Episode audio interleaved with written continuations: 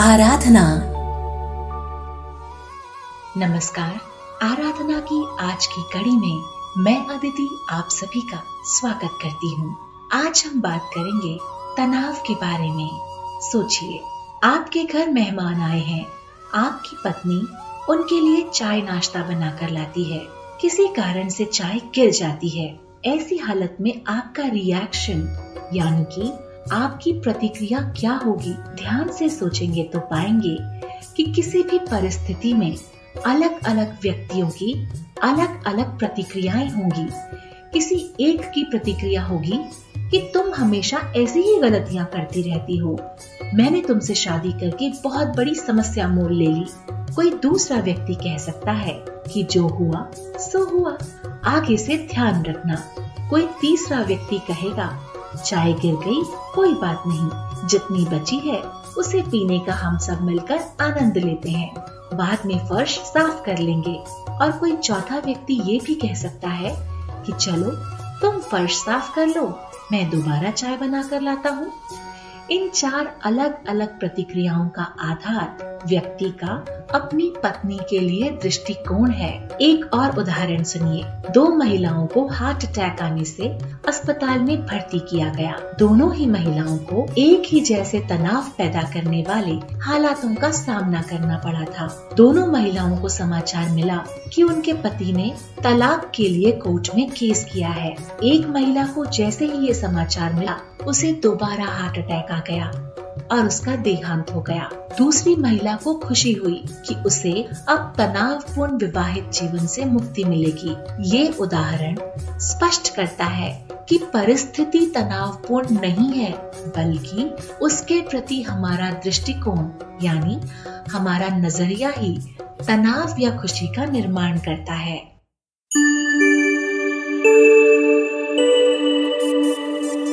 श्रोताओं, आराधना में आज हम बात कर रहे हैं तनाव के बारे में। एक छोटा सा किस्सा सुनिए। एक महिला ने अपने पति को उसके जन्मदिन पर दो टाइयाँ उपहार के रूप में दी। थोड़े दिन बाद एक पार्टी में जाते समय उसके पति ने एक टाई पहनी तो उस महिला को टेंशन हो गई। उसने सोचा कि क्या उसके पति को दूसरी टाई पसंद नहीं आई? अब ये जो सोच है ना, ये उस महिला की गलत विचारधारा का परिणाम है। उसके पति को अगर दोनों टाइयाँ समान रूप से पसंद आई भी हो तो कभी भी वो दोनों टाइज को एक साथ तो नहीं पहन सकता। इसीलिए तनाव से मुक्ति प्राप्त करने के लिए हमें अपनी सोच में बदलाव लाना होगा। इस बात को एक और तरीके से भी आज समझ सकते हैं। गणित की तरह, इन दो बातों को समझिए। पहली बात, व्यक्ति के सभी अनुभवों का मूल आधार उसके विचार हैं, यानी कि सुख, दुख, उत्साह, निराशा, शांति, अशांति, सभी अनुभवों का आधार हमारे विचार ही है। कोई भी अनुभव का मूल जागृत नहीं तो प्रचंड विचार ही है। और दूसरी बात ये कि व्यक्ति अपने विचारों को जिस भी दिशा में चाहे, वहाँ मोड़ सकता है। चाहे वो दिशा उत्साह की हो, शांति की हो, या फिर निराशा और अशांति की हो। जैसे हमारे हाथ पैर हमारे बस में है, वैसे ही हमारे विचार भी हमारे ही बस में है। बस थोड़े से अभ्यास से हम उन पर नियंत्रण पा सकते हैं।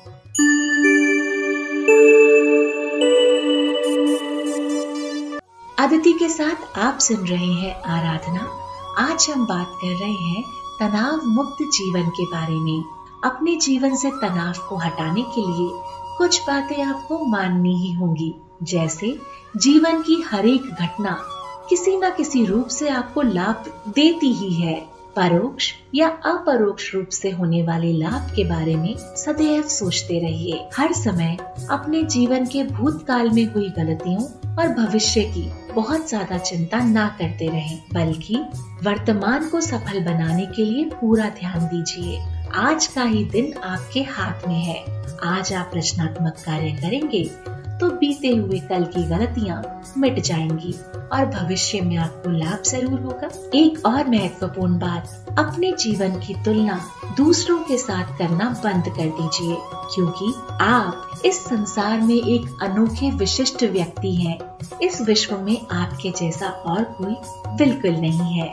तो हमेशा खुश रहिए और तनाव से दूर रहिए।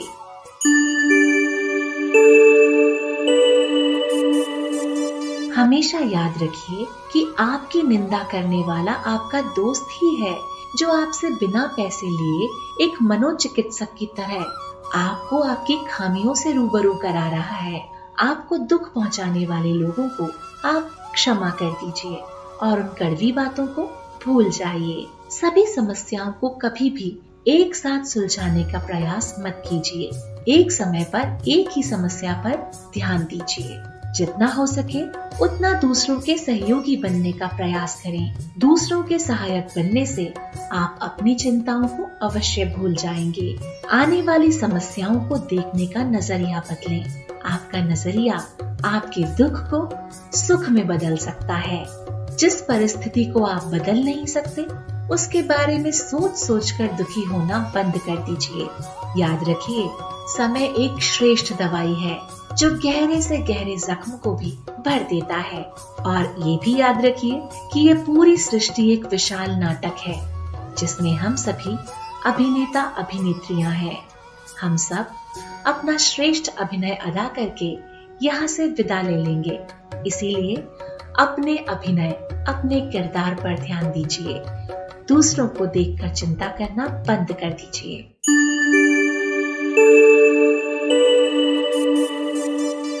अदिति के साथ आराधना में आज आप सुन रहे हैं तनाव मुक्त जीवन के सूत्र। कभी किसी ने आपका कुछ गलत किया है तो बदला लेने की भावना मन में ना लाइए, बल्कि स्वयं को बदलिए, ताकि अगली बार आप धोखा ना खाएँ। दूसरों से ईर्ष्या मत कीजिए। ईर्ष्या करने से मन तो जलता ही है। और साथ ही साथ आपका अपना कोई भी विकास नहीं होता, बल्कि आप पतन के गर्त में ही गिरते हैं। हमेशा दूसरों के साथ अपनी खुशी बांटिए। खुशियाँ बांटने से बढ़ती है। और कभी कभी जब बहुत ज़्यादा मुश्किल हालातों से आपका सामना हो तो सोचिए कि आप अपने पिछले कर्मों का हिसाब चुका रहे हैं। एक तरीके से आपका उधार चुक रहा है और आपका कर्ज कम होता जा रहा है।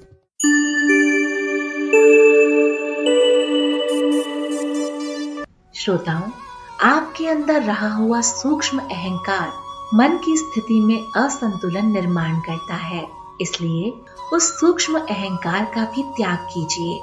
याद रखिए कि आप खाली हाथ आए थे और आप खाली हाथ ही वापस जाएँगे। दिन में चार से पाँच बार दो मिनट अपने आप को दीजिए। अपने संकल्पों को साक्षी होकर देखने का अभ्यास कीजिए, जिसे अंग्रेज़ी में अपनी मैनिफेस्टेशंस का अफर्मेशन कहा जाता है और अंत में अपनी सभी चिंताएँ परम पिता परमात्मा को समर्पित कर दें।